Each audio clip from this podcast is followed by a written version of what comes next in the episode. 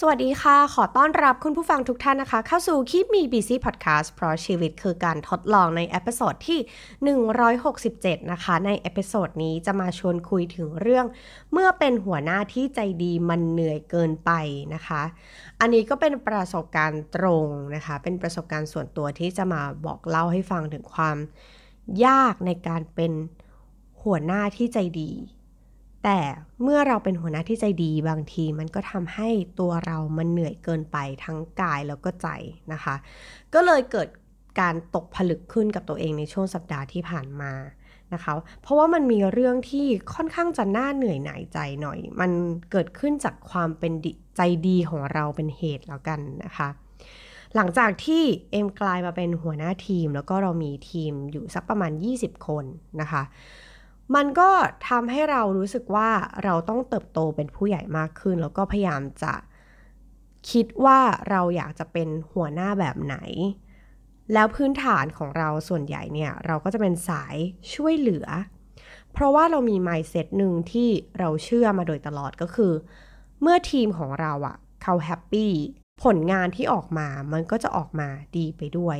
อะไรที่เป็นความวิตกกังวลอะไรต่าง อะไรที่เราสามารถช่วยให้มันบรรเทาเบาบางลงได้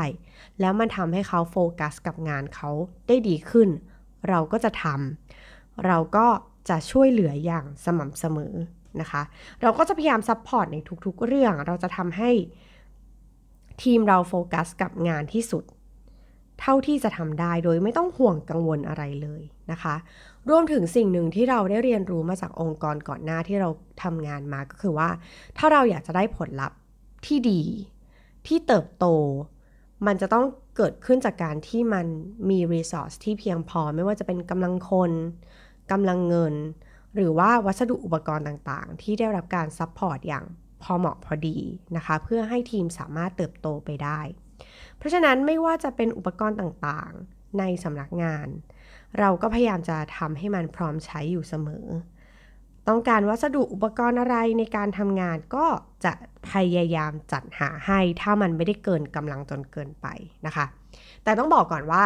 เราไม่ได้ตามใจทุกเรื่อง อะไรที่เรารู้สึกว่ามากเกินไป ฟุ่มเฟือยเกินไป มันมีวิธีอื่นที่สามารถจะประหยัดได้ เราก็จะ feedback กลับไปทันทีนะคะ ไม่ได้ spoil ขนาดนั้นเนาะ ทีนี้ถ้าเป็นเรื่องของเรื่องส่วนตัว เช่น เวลาที่น้องในทีม หรือทีมของเรานะคะ ป่วยไข้ไม่สบาย เราก็เข้าอกเข้าใจในฐานะมนุษย์คนหนึ่ง รวมถึงเป็นมนุษย์ตัวเอ็มเองอะเป็นมนุษย์ที่ป่วยบ่อย เราก็จะเข้าใจแหละว่ามันมีโอกาสที่จะป่วยกันได้ แล้วเราก็ทำงานกันด้วยความไว้วางใจคือ trust นั่นเองนะคะก็คือ เขาคงไม่โกหกหรอกเรื่องความเจ็บป่วย แล้วก็มันก็อยู่ในวิสัยแล้วก็สมเหตุสมผลที่เออเราก็เห็นอาการเขาตั้งแต่อยู่ที่ทำงานแล้วว่าเอออาการไม่ค่อยดีนะคะ อันนี้ก็เป็นสิ่งหนึ่งที่เราพยายามเข้าอกเข้าใจ หรือว่าในเรื่องส่วนตัวต่างๆนะคะของทีมงานเองก็คือ อย่างเรื่องเงินเงินทองทองอะไรที่แบบช่วย support ได้บ้าง ก็จะช่วยเหลือ ถ้ามันอยู่ในวิสัยของเราที่จะช่วยเหลือได้นะคะ ไม่เกินไม่เหลือบ่ากว่าแรงจนเกินไป รวมถึงเรารู้สึกว่าการจ่ายเงินเดือนตรงเวลาเป็นอะไรที่สร้างขวัญและกำลังใจให้กับทีมงานอย่างมากเลยนะคะ อันเนื่องจากเราเคยอยู่ในองค์กรที่ เราทำงานมา 15 ปีเราไม่เคยได้รับเงินเดือนเลทเลย เราก็รู้สึกว่าการที่ได้รับเงินเดือนแบบตรงต่อเวลา แล้วมันไม่ต้องมานั่งกังวลว่าเงินจะเข้าหรือไม่เข้าเนี่ยมันก็เป็นการสร้างขวัญและกำลังใจให้กับทีม อย่างหนึ่งเหมือนกัน เพราะฉะนั้นอะสิ่งหนึ่งสิ่งนี้เป็นสิ่งหนึ่งที่เราคิดว่าเราจะให้เขาได้ด้วยกันแบบบางทีตื่นเช้ามาเพื่อโอนเงินเดือนให้นะคะ ก็อะไรที่ทำให้รู้สึกสะดวกสบายขึ้น ช่วยลดพลังงานแล้วก็ทำให้เฟรชที่สุดเมื่อมาถึงที่ทำงาน เราก็จะทำอย่างเช่นการจัดเตรียม รถรับส่ง เพื่อที่ว่าจะได้ไม่ต้องแบบโอ๊ยมาเสียเวลาหารถ พอทำงานเสร็จก็มีรถมารับกลับไม่ต้องเดินทางเหนื่อยยากนะคะ save พลังงานไป ก็ถือว่าช่วยกัน ถ้าเขามีพลังงานที่จะมาทำงานให้เราอย่างเต็มที่ มันก็โอเค มันก็คุ้มค่านะคะแล้วก็อย่างหนึ่งที่เราได้มาจากการที่เราเคยทำงานในองค์กรใหญ่มา นั่นก็คือการพยายาม วางระบบงานให้มีระบบมากที่สุด ให้มีแบบแผนมากที่สุด ทุกอย่างพยายาม standardize ให้มากที่สุดเท่าที่จะเป็นไปได้นะคะไหนๆเราก็เริ่มสร้างทีมใหม่แล้วเนี่ยเราก็พยายามทำงานให้มันเป็นระบบ แน่นอนว่าเราอาจจะดิกเลี่ยงการสื่อสารผ่านทาง Line แอปพลิเคชันไม่ได้ แต่ว่าการคุยใน Line มันก็มีข้อดีแล้วมันก็มีจุดที่มันยังไม่ตอบโจทย์ในการทำงานของเราสักเท่าไหร่ เราก็พยายามเซต อัปโหลดข้อมูลต่างๆ ใน Google Drive ใน Cloud ของเรา แล้วก็ทำให้เห็นไม่ใช่แค่แบบออนไลน์อย่างเดียว แต่ว่าทำให้เห็นด้วยว่าก็มีการปริ้นข้อมูลอะไรต่างๆ ออกมา เพื่อให้มันเห็นได้ชัดเจนว่า ฉันสื่อสารกับเธออยู่นะ ในฐานะ หัวหน้าทีมนะคะ แล้วก็ความยากของทีมเองก็คืออแต่ละคนก็จะนั่งค่อนข้างจะกระจัดกระจายกัน การที่จะมารวมตัวกันหนึ่งครั้งเนี่ยค่อนข้างยาก เพราะว่าแต่ละคนก็มีภาระงานของตัวเองที่บางทีมันก็ไม่สามารถที่จะมาพร้อมเพรียงได้ เพราะฉะนั้นอะไรที่เราสามารถทำให้มันเป็นระบบได้ สามารถติดตามได้ เมื่อประชุมก็สามารถดูได้ว่าอ๋อมัน record ดู record เดิมจากตรงไหนนะคะ งานที่เขากำลังพูดถึงอยู่ตรงไหนแล้วก็พยายามทำให้มันดีที่สุดเท่าที่องค์กรเล็กๆ ของเราจะทำได้แล้วกันนะคะ แต่นี่คือสิ่งที่เราพยายามทำให้ดีที่สุดในฐานะหัวหน้าทีมนะคะ ดีที่สุดในหัวหน้าทีมใหม่ แล้วก็ทีมงานใหม่ทั้งหมด แต่เมื่อสองสัปดาห์หนึ่งถึงสองสัปดาห์ที่ผ่านมา ต้องบอกว่าความใจดีของเราความเข้าอกเข้าใจของเรามันดันกลายเป็นทำให้เราเริ่มรู้สึกว่าทำไมเป็นภาระจังทำไมแบบชีวิตฉันมันรุงรังขนาดนี้มันเริ่มเข้าใกล้ความรู้สึกว่าเราเริ่มไม่มีความสุขกับงานนี้ และทีมงานนี้ของเราสักเท่าไหร่นะคะ สิ่งที่บอกว่าเป็นภาระคือเราเริ่มรู้สึกว่า เรื่องส่วนตัวต่างๆ ของทีมงานของเรา มันเริ่มกลายเป็นภาระของเราเฉยเลย ไม่ว่าจะเป็นเรื่องเงิน เรื่องเงินเป็นเรื่องส่วนตัวที่คุณต้องบริหารจัดการ แต่กลายเป็นว่าเขาทำให้เรารู้สึกว่า ฉันติดหนี้เธออยู่หรอรอฉันต้องรีบทำเรื่องนี้ให้เธอหรอ ฉันไม่ได้ติดหนี้เธอนะนี่เธอกำลังขอความช่วยเหลือฉันอยู่ มันเป็นสิ่งที่เรารู้สึกว่าเออเป็น turning point เลยว่าเฮ้ยไม่ได้ละ แสดงว่าเรากำลังสื่อสารอะไรออกไปแบบผิดๆว่าฉันเป็นคนยอม ขออะไรมาฉันก็จะให้ เธอสามารถกดดันฉันได้แม้ว่ามันจะไม่ใช่เรื่องงานก็ตาม นั่นคือสิ่งที่เราได้เรียนรู้แล้วก็เริ่มตกตะกอนนะคะ มันไม่ใช่คนทุกคนที่จะได้รับแล้วรู้สึกชื่นชมซาบซึ้ง บางทีมันกลายเป็นทำให้เคยตัว เสียนิสัย อันนี้สำหรับบางคนเป็นนะคะ มันไม่ใช่ทุกคน บางคนเขาก็แบบน่ารักเขาก็ซาบซึ้งแล้วก็มีความเกรงอกเกรงใจ แต่ต้องบอกว่าแบ็กกราวน์ของแต่ละคนมันไม่เหมือนกันนะคะ มันก็จะมีคนเหล่านี้ที่ทำให้เรารู้สึกว่ามันเกินไปหรือเปล่า นี่คือเรื่องที่หนึ่งนะคะ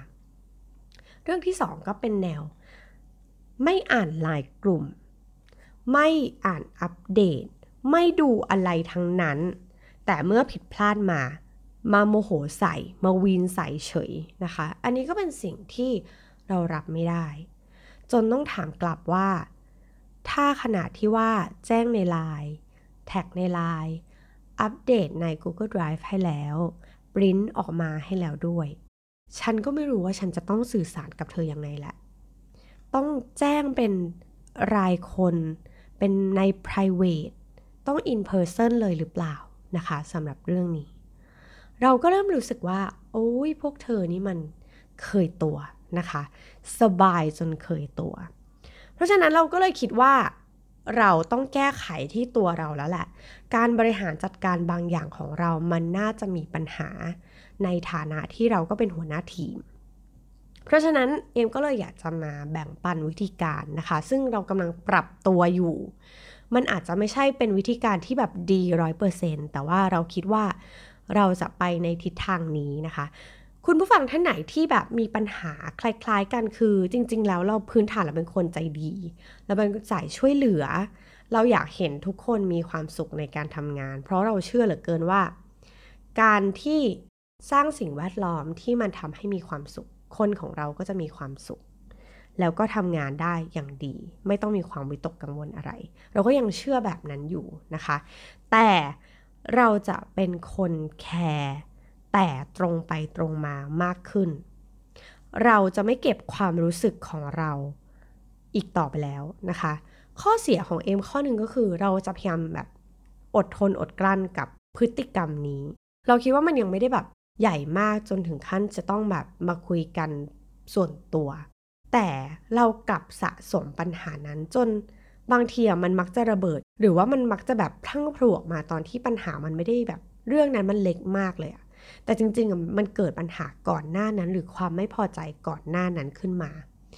ซึ่งเราก็เลยคิดว่าแบบเนี้ยไม่ได้แหละเขาจะรู้สึกว่าเราเป็นหัวหน้าที่ overreact กับแค่ปัญหานี้เองเหรอวะ เธอถึงขั้นต้อง overreact ขนาดนี้หรอ เพราะฉะนั้นอะเราจะไม่ทำแบบนั้นแล้วนะคะ สิ่งที่เอมคิดว่าเอมจะปรับตัวและทำอยู่แล้ว แต่จะปรับให้มากขึ้น นั่นก็คือการฟีดแบ็ลูกน้องอย่างตรงไปตรงมานะคะ ฉันบอกเธอต่อหน้ายังไงรับหลังฉันก็จะทำแบบนั้น เอมเป็นคนหนึ่งที่ไม่เชื่อในพลังแห่งการนินทานะคะ เพราะว่าเราคิดว่าถ้าเราคิดว่าคนคนหนึ่งทำไม่ถูกต้อง การนินทาการบอกคนอื่น มันยิ่งแบบสุ่มไฟในใจของเรา แล้วไอ้เจ้าตัวการที่เรากำลังพูดถึงอะ่ะเขาก็ไม่ได้รับรู้ด้วย ยิ่งพูดยิ่งตอกย้ำความโกรธความไม่พอใจ แล้วพอพูดแล้วอะ่ะเขาก็ไม่ได้รับรู้ด้วย เขาก็ไม่รู้จะไปปรับปรุงตัวยังไง เพราะฉะนั้นสิ่งหนึ่งที่เราเชื่อ แล้วก็อยากจะทำต่อเรื่อยๆ นั่นก็คือการฟีดแบ็กอย่างตรงไปตรงมา บอกเลยว่าสิ่งที่เราคิดว่ามันไม่ถูกต้อง มันคืออะไร สิ่งที่ต้องการให้เธอปรับปรุงคืออะไร เรา feedback ด้วยความสุภาพ แต่เด็ดขาดแล้วก็ชัดเจน และเราจะ feedback เป็นเรื่องๆ เราจะไม่ feedback แบบสุมรวมกัน 10 เรื่องเราค่อย feedback ทีเดียวนะคะ อะไรที่คิดว่ามันถึงเวลาแล้วที่ฉันจะต้อง feedback เธอในเรื่องนี้ เพราะว่ามันเริ่มจะมากเกินไป ฉันอาจจะให้โอกาสเธอหนึ่งครั้งสองครั้ง แต่ครั้งที่สามมันไม่ควรจะเกิดขึ้นแล้ว เราก็จะทำนะคะ เพื่อที่ว่ามันจะได้ไม่ดู overreact ไปเมื่อเราแบบสะสมมาจนครบ 10 เรื่องเราค่อยมาแบบ feedback ทีเดียวนะคะ อันนั้นมันก็จะแบบดูมากจนเกินไป แล้วก็อารมณ์เรามันก็จะขุ่นเกินเกินกว่าที่จะพูดกันด้วยด้วยเหตุและผล มันอาจจะมีเริ่มมีน้ำโห เริ่มมีอารมณ์ความรู้สึกเข้ามาเกี่ยวข้องนะคะ แล้วก็คุยต่อหน้าเลย อะไรที่เรารู้สึกว่าเฮ้ยมันมันเกินขอบเขตกว่าการที่จะไลฟ์ฟีดแบ็กกัน ก็เชิญมาคุย ในพื้นที่ที่แบบคุยกันได้สองคน แล้วก็บอกไปเลยว่า สิ่งที่เธอทำนี้มันไม่โอเค แล้วก็เก็บเรคคอร์ดเอาไว้นะคะ ถ้าอะไรที่มันเกิดแล้ว ก็ให้โอกาสแก้ไขปรับปรุงตัว แต่ถ้ามันเกิดซ้ำมันก็จะต้องมี warning letter เกิดขึ้น มันตัดเรื่องอารมณ์ความรู้สึกออกไป แล้วก็คุยกันด้วยเหตุผลจริง ๆ แล้วก็มีหลักฐานว่าฉันคุยกับเธอแล้วจริง ๆ แล้วก็หวังว่าเธอจะปรับปรุงตัวในเรื่องนี้จริง ๆ นะคะ อันนี้ก็เป็นเรื่องหนึ่งที่อยากจะ ชวนให้ทำเอ็มคิดว่ามันค่อนข้างยากใน Asian culture อย่างเรานะคะ สายป้าข้างบ้าน สายนินนินนินทาเพื่อน ร่วมงานนินทาเจ้านายเราแบบไม่ศรัทธาในเรื่องนี้สักเท่าไหร่ เราคิดว่า ถ้าเรารู้สึกยังไง เรามีโอกาส ก็ให้พูดมาตามตรง บางเรื่องบางราวเนี่ยเราอาจจะคิดของเราต่อยอดไปเองจนมันเกินจริงไปหน่อยนะคะ แต่เวลาที่มาคุยกันเคลียร์กัน มันก็อาจจะทำให้เกิดความชัดเจนมากขึ้น อย่างยกตัวอย่างนะคะล่าสุดเนี่ยเอมก็โดนคดีว่า ฉันเลือกที่รักมักที่ชังเนี่ยทำไมถึงจะต้องให้คนนั้นมาคุยกับฉันทำไม เธอในฐานะหัวหน้างานถึงไม่มาคุยกัน ทำไมแบบฉันถึงต้องคุยผ่านคนกลางด้วยนะคะ นี่คือ feedback ที่ได้มา แล้วก็ฉันรู้สึกว่ามัน toxic มากเลยทำไมเธอถึงมีคนโปรดทำไมเธอแบบถึงชอบคนนั้นไม่ชอบคนนี้นะคะอ่าเมื่อ feedback มาอย่างนี้ก็ก็เชิญมาคุยกันต่อหน้าแล้วก็อธิบายถึงเหตุผลว่าทำไมถึงจะต้องคุยผ่านคนกลางทำไมฉันถึงจะต้องเดลิเกตงานให้กับ คนอื่นๆ เพราะว่างานฉันเยอะเกินไป เกินกว่าที่ฉันจะทำคนเดียว แล้วเรื่องนี้ทีมนี้เขาเก่ง เขาสามารถช่วยเหลือฉันได้และอธิบายได้ดีกว่า แล้วเธอก็เก่งในเรื่องอื่น เพราะฉะนั้นเธอก็ได้เลยได้รับผิดชอบในเรื่องอื่นๆไง ถ้ามีปัญหาแนวแนวนี้อีก ให้มาคุยกันตรงๆ อย่าไปคุยกับคนอื่น ที่เขาไม่ได้เกี่ยวข้องกับเรื่องนี้ มันจะสร้างความไม่พอใจให้กับเธอมากกว่าเดิม คุยกันตรงๆนี่แหละนะคะอิมก็พูดอย่างชัดเจนว่า การที่เธอไปทอล์กบีไฮฉัน เธอไปเล่าให้คนโน้นคนนี้ฟัง ตัวเธอเองที่รู้สึกไม่ดี ซึ่งตัวตัวเอมในฐานะหัวหน้าทีมอะรู้ตัวอยู่แล้วว่า เราไม่ได้มีคนโปรด เรารู้สึกว่างานเรามันเยอะเกินไปที่ เราไม่ควรจะ เก็บกักงานไว้ ไว้ที่ตัวเราคนเดียว เพราะว่าหนึ่งคือมันช้ามันทำคนเดียวมันทำไม่ได้ไหนๆเรามีผู้ช่วยเราก็ต้องกระจายงานให้น้องไปช่วยทำให้คนที่เก่งในเรื่องนั้นๆ เขาช่วยทำซึ่งเราคิดว่ามันเป็นระบบการบริหารจัดการของเรา ซึ่งบางทีเราไม่มีความจำเป็นจะต้องมาอธิบายในทุกๆเรื่องที่เราทำแต่ถ้าเธอถามฉันก็จะตอบนะคะ อันนี้ก็เป็นการ feedback อย่างตรงไปตรงมา แล้วก็ ไม่นินทานะคะ ข้อที่ 2 เราเริ่มใจดีกับตัวเอง ด้วยการช่วยเหลือ ทีม ลูกน้อง อย่างมีขอบเขต ถ้าเรารู้สึกว่าอะไรที่มันมากเกินไป เราจะหยุด เราจะช่วยอย่างมีขอบเขต เราจะ priority ใจของเราให้เป็นอันดับหนึ่ง และพูดเคลียร์ให้ชัดตอนที่เราช่วย ก็คือนี่คือการช่วยเหลือ แต่มันไม่ใช่หน้าที่ของฉันที่ฉันจะต้องทำในทันทีทันใดที่เธอต้องการ ฉันว่างฉันถึงจะช่วย ถ้ารอไม่ได้ก็ไปหาความช่วยเหลือจากที่อื่นนะคะ อันนี้เราพูดถึงความช่วยเหลือในเรื่องส่วนตัวของเขานะคะ มันจะได้ไม่มากดดันเรา คือเรามีภาระงานที่ มันมีความสำคัญอยู่ มันมีลำดับความสำคัญที่มันควรจะทำให้เสร็จทำให้สำเร็จอยู่ แต่อะไรที่เป็นการช่วยเหลือ ฉันว่าง ฉันจะทำให้ เพื่อที่ว่าเราจะได้ไม่กดดันตัวเองมากเกินไป เพื่อที่ว่าเราจะได้เลิกงานตรงเวลา เพื่อที่เราจะได้มีเวลาส่วนตัวของเราด้วยเช่นกัน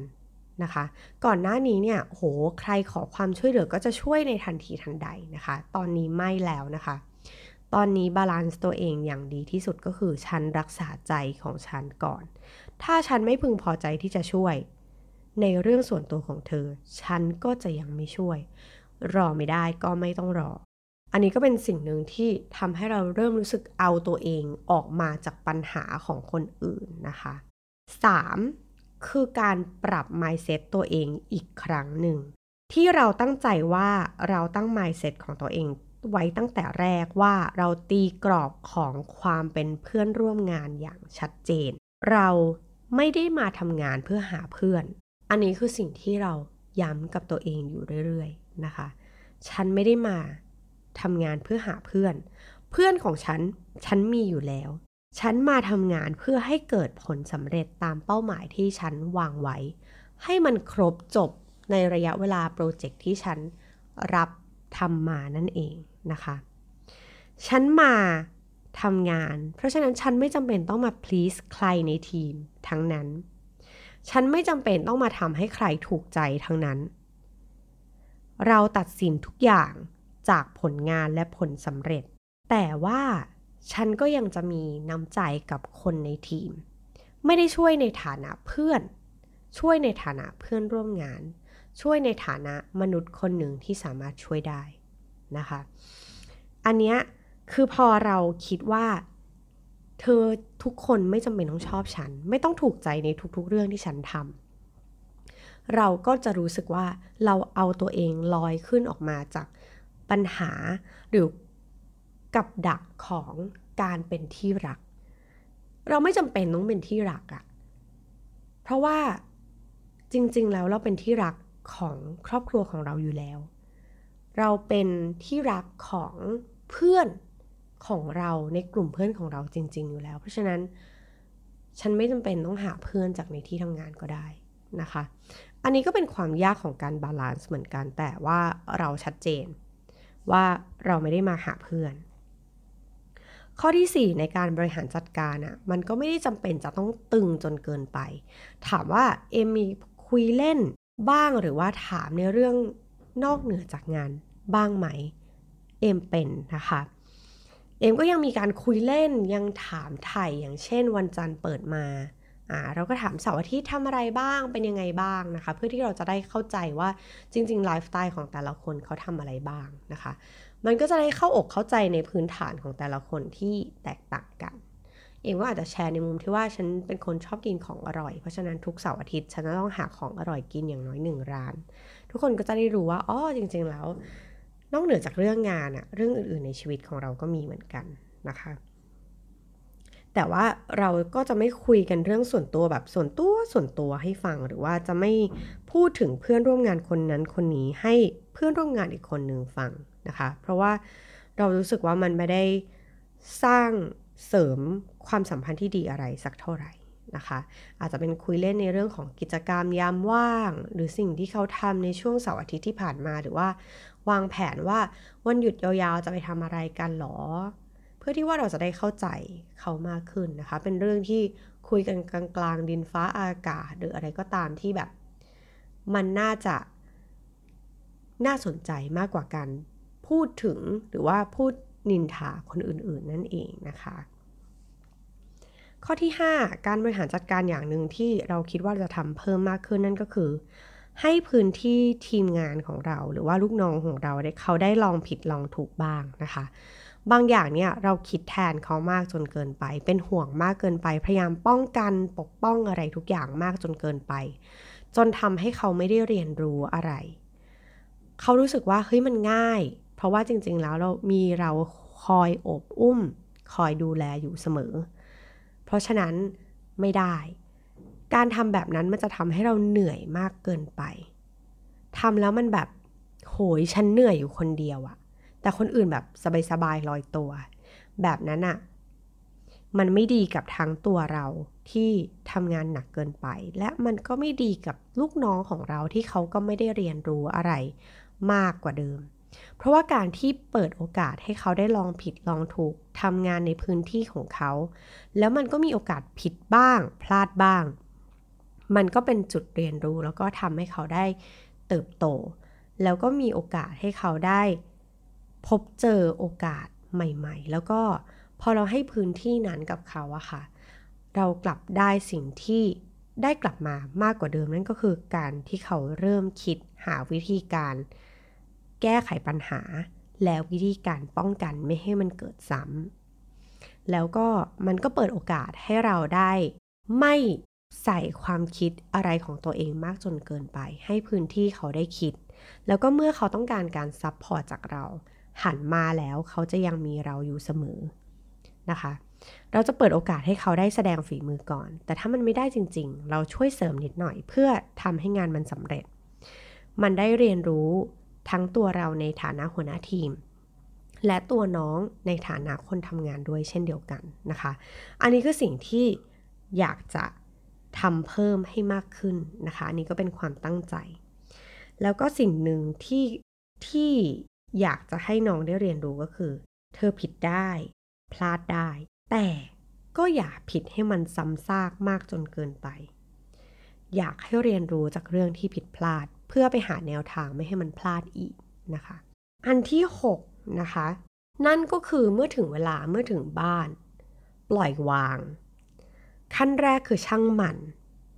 เราไม่จำเป็นต้องแบกรับภาระอะไรหรือว่าแบกรับอารมณ์ความรู้สึกของใครทั้งนั้น ทุกของใครก็ทุกของคนนั้นค่ะ เราช่วยเหลือได้ในเฉพาะเรื่องงาน แต่เรื่องอื่นที่มันไม่เกี่ยวข้องกับเรื่องงาน ก็เป็นปัญหาของเขาที่เขาจะต้องบริหารจัดการตัวเอง ถ้าเธอทำไม่ได้ ฉันก็ช่วยได้เท่าที่ฉันช่วยได้ ในเรื่องงาน และเรื่องส่วนตัวเล็กๆ น้อยๆ แต่ไม่ใช่ทั้งหมด มันไม่ใช่หน้าที่ของฉันนะคะ อันนี้ก็คือ พอเราคิดได้แบบเนี้ยเราก็เริ่มรู้สึกว่าเออปล่อยวาง ช่างมันออยากจะตีกันตีไปเลยค่ะ ไม่เกี่ยวกับฉัน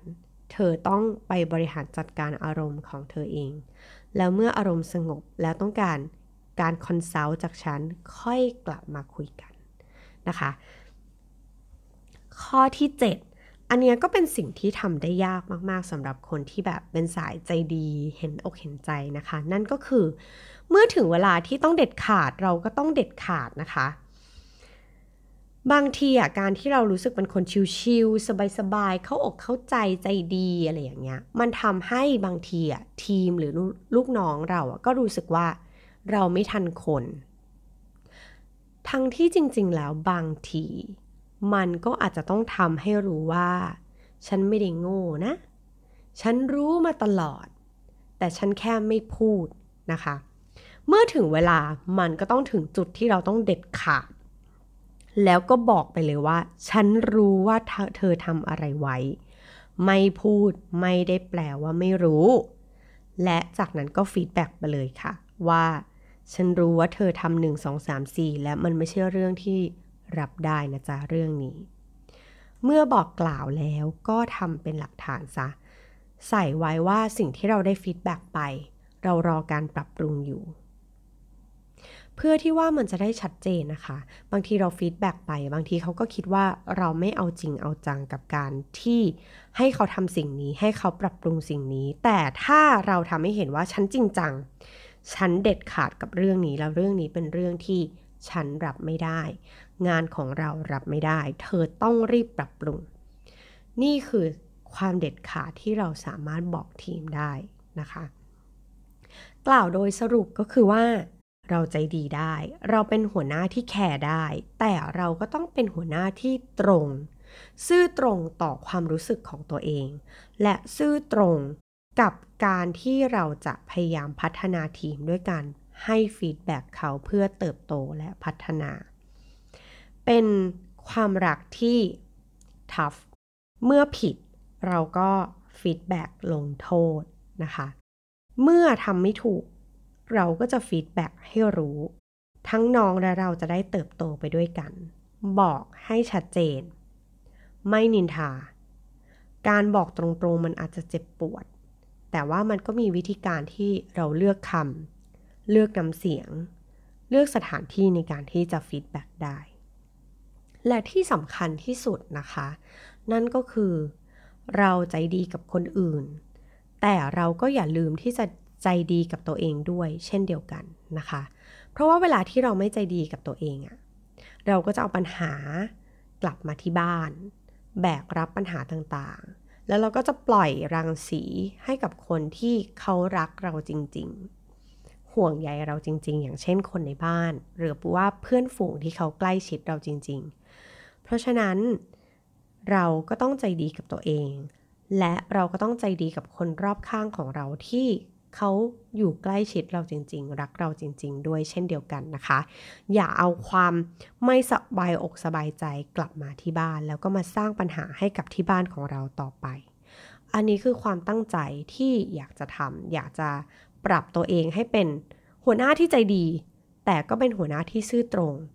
แล้วก็ทำให้ตัวเองไม่เหนื่อยกาย ไม่เหนื่อยใจจนเกินไปนะคะ ก็หวังว่าคุณผู้ฟังนะคะที่มีปัญหาเดียวกัน ที่มีทีมเหมือนกัน หรือบางทีอาจจะเยอะกว่านี้ด้วยซ้ำหรือว่าอาจจะมีความยากที่ท้าทายกว่านี้ด้วยซ้ำนะคะ อาจจะหยิบยกบางข้อที่เอมเล่าให้ฟังไปลองปรับใช้กับงานของคุณผู้ฟังดู ก็อาจจะทำให้งานของเรามันมีความสุขขึ้น เราไม่ได้เหนื่อยเกินไป เรายังมีพื้นที่ให้ ตัวเองได้หายใจหายคอบางนั่นเองนะคะสำหรับคุณผู้ฟังท่านไหนนะคะ ที่มีวิธีการจัดการทีมงานนะคะ นอกเหนือไปจากนี้ นอกเหนือจากที่เราเล่าให้ฟัง ซึ่งเอ็มเชื่อว่ามันก็มีหลากหลายวิธีนะคะ แตกต่างกันไปโดยบริบทของแต่ละองค์กรของแต่ละทีมนะคะ ก็มาแบ่งปันกันได้ในทุกช่องทางของ The Infinity นะคะ หรือว่าจะมาพูดคุยกันใน DM ของ Keep Me Busy Fanpage ใน Facebook ก็ได้เช่นเดียวกันนะคะ หรือว่าจะไปติดตามไลฟ์สไตล์ของเอ็มใน Instagram m k e e p m e b c ก็ได้เช่นเดียวกันนะคะสำหรับ episode นี้ลาไปแล้ว สวัสดีค่ะ